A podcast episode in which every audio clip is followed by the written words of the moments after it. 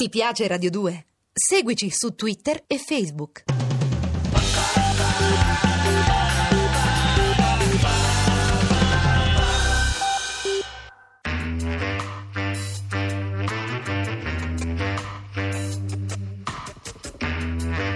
Alle 8 della sera. Il racconto delle cose e dei fatti.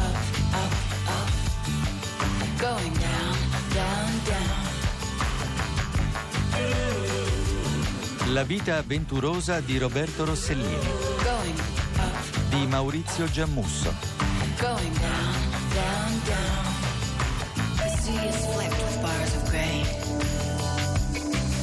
Abbiamo visto quante difficoltà ebbe Roberto Rossellini nel montare Roma città aperta, di come sia stata laboriosa la eh, messa a punta del copione, unendo varie storie eh, che erano eh, così nel, nel ricordo recente di tutti i romani.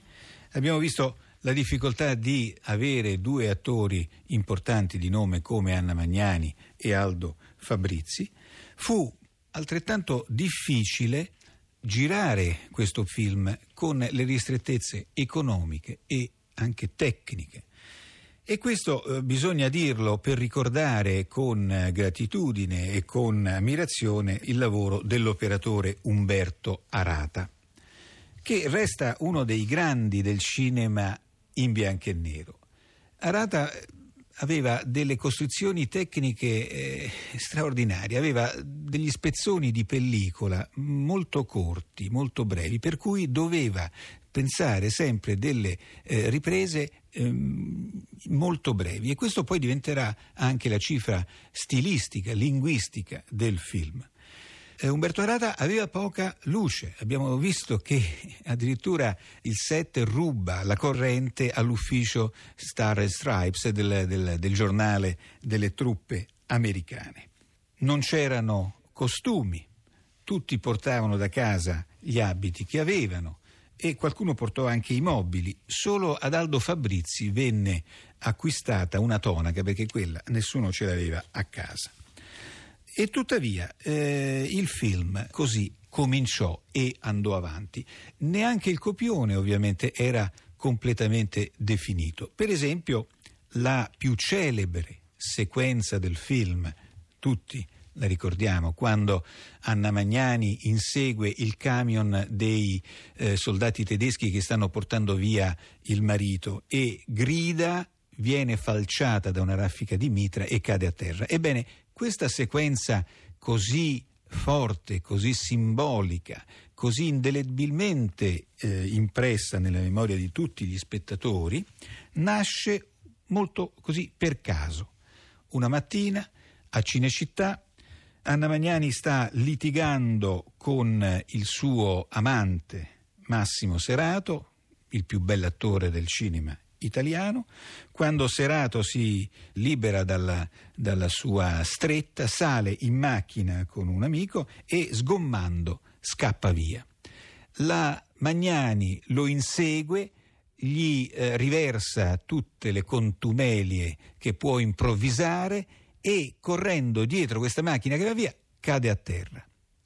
In un angolo di questa scena casualmente c'è Sergio Amidei che vede raccoglie, fotografa e trasferisce nel copione questa immagine straordinaria che eh, Rossellini naturalmente accetta subito e reinterpreta, riscrive e propone ad Anna Magnani. Anna che non voleva farla, la convince con un piccolo stratagemma, gli dice va bene, non importa, facciamolo solo una volta, tanto così. E quella volta è la prima, è l'unica, è la buona è la sequenza forse più memorabile del cinema italiano.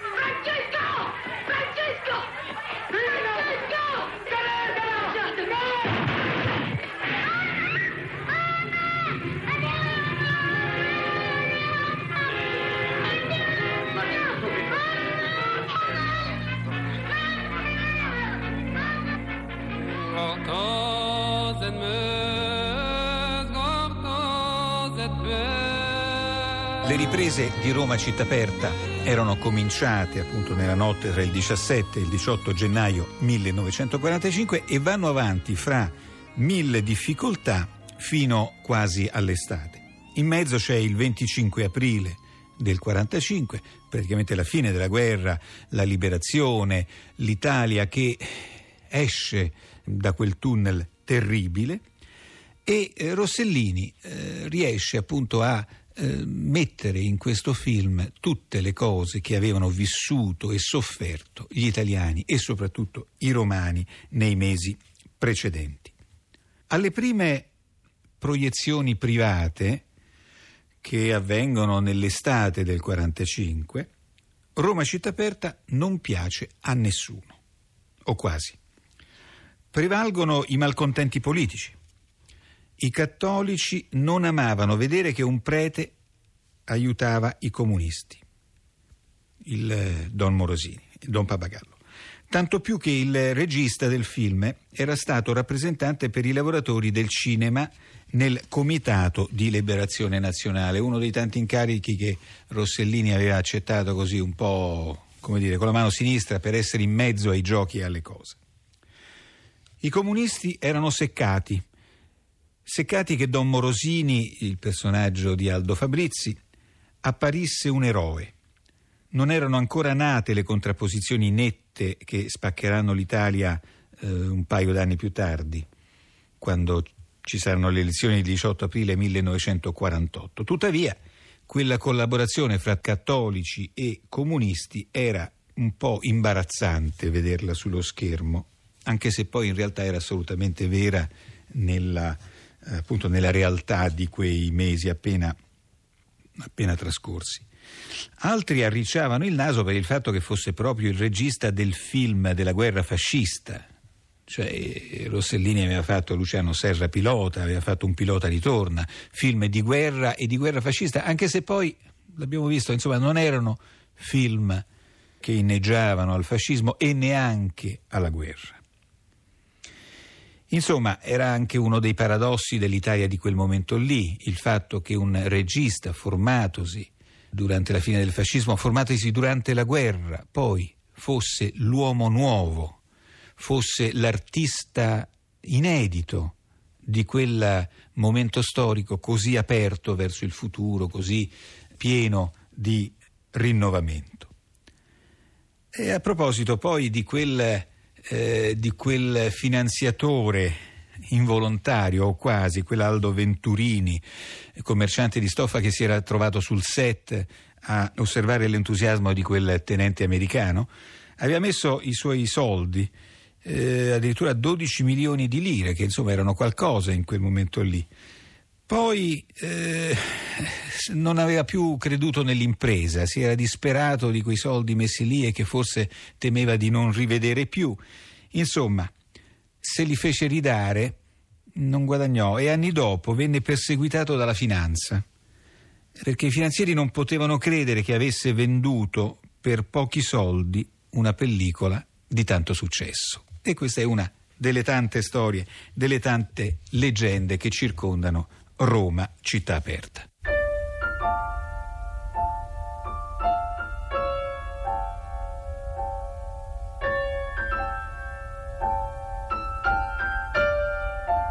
La prima proiezione pubblica di Roma città aperta avvenne lunedì 24 settembre 1945, 60 anni fa avvenne al Festival cinematografico del Teatro Quirino a Roma, che era una specie di surrogato della mostra del cinema di Venezia che in quell'anno non si poté tenere.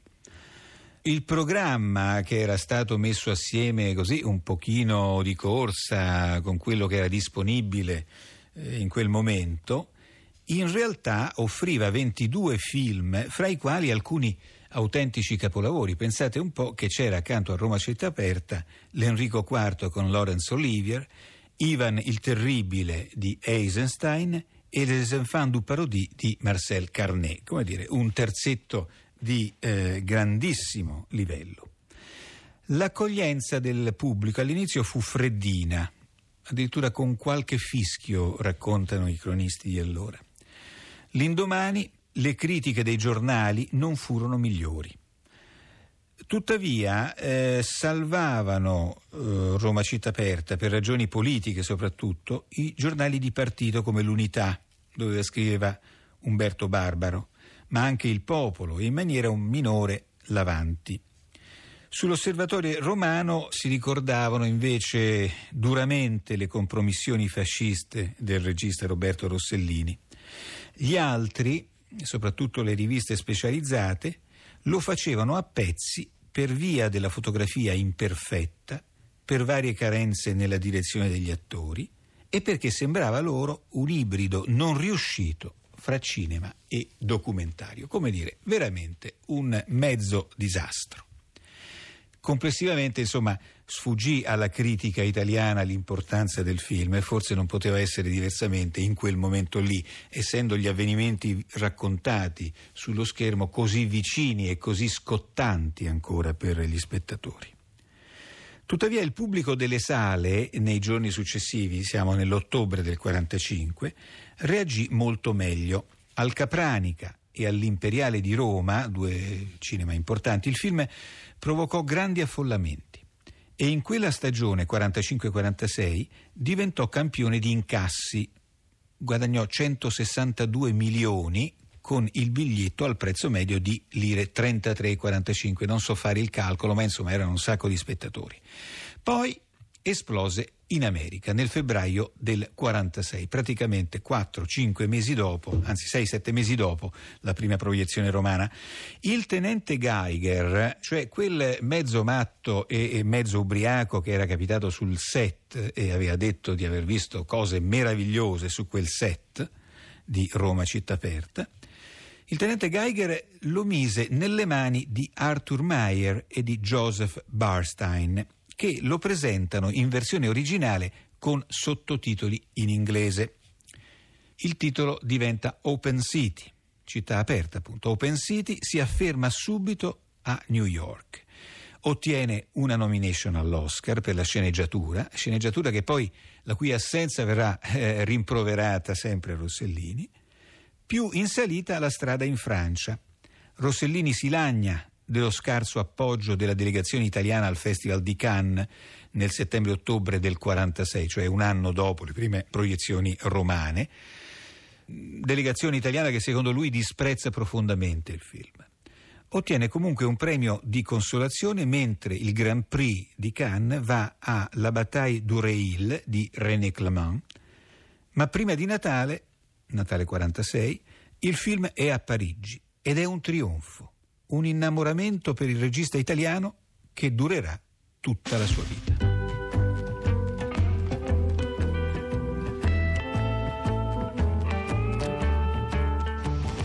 A proposito di Roma città aperta abbiamo detto tante cose sul finanziamento, sulle storie, sul come è stata presa. Forse dobbiamo anche dire che l'incontro tra eh, Roberto Rossellini e Anna Magnani sul set non fece eh, scoccare alcuna scintilla romantica. Questo succederà un paio d'anni più tardi, anche perché Rossellini in quel momento lì era molto preso da un'attrice tedesca che aveva sistemato in tutti i suoi ultimi film, che si chiamava Roswitha Schmidt, e comunque era anche attratto da Carla Rovere, un'attricetta di varietà che nel film impersonava la sorella eh, di Maria Michi, quella che denuncia gli uomini della resistenza al, ai nazisti. Questa mm, Rover era una ragazza bella ma senza personalità, eh, vezzosa e dispettosa. Tentava un po' di fare la star, ricorda Sergio Amidei, ma eh, insomma Rossellini gli diede poco spazio nel, nell'arem delle sue conquiste femminili. La storia con sua moglie Marcellina De Marchis era già finita e con la stessa Marcellina invece era cominciata quella amicizia tra ex coniugi che durerà tutta la vita.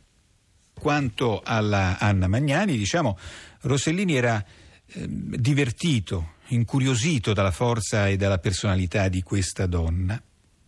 Eh, tra di loro sul set e anche fuori del set c'era una forte intesa, rafforzata dal fatto che la Magnani soffriva in quei mesi della tragedia del piccolo Luca, il figlio che aveva avuto da Massimo Serato e che era stato colto dalla poliomielite. Così Anna si lasciava un po' andare a parlare con Roberto la sera quando erano finite le, le riprese. Fra i due, però, ripeto, non c'era stato ancora nulla di sentimentale. Niente, insomma, della turbolenta passione che li travolgerà poco più tardi. Ma questa è una storia di, appunto, un anno successivo. La storia che si rifà al periodo di Paesà.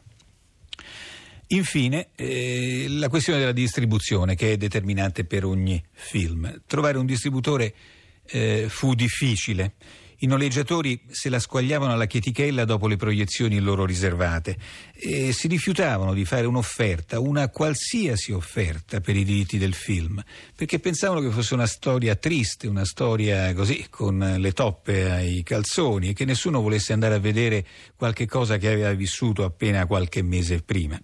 Alla fine eh, Mosco della Minerva Film decise di comprarlo calcolando che bene o male c'erano due attori popolari, c'erano Fabrizi e Lamagnani, e che dunque almeno un po' di italiani eh, avrebbero così eh, deciso di andare a vederli. Tanto è vero che fecero poi due manifesti, uno con la Magnani in primo piano, l'altro con Fabrizio in primo piano, li misero insieme e insomma speravano di avere qualche cosa dal botteghino, ma la preoccupazione era forte anche perché si stavano riaprendo le porte dell'Italia per il cinema hollywoodiano. Di lì a poco Hollywood avrebbe invaso con una marea di titoli, di grandi film, da, da, da, da, Via col Vento a Casablanca, avrebbe invaso il mercato italiano e la cinematografia italiana così sofferente, così povera, così malconcia, se la sarebbe vista molto male.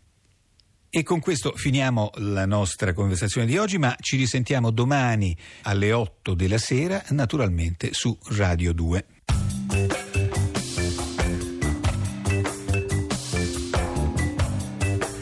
Alle 8 della sera. La vita avventurosa di Roberto Rossellini. Di Maurizio Giammusso. Regia di Giancarlo Simoncelli.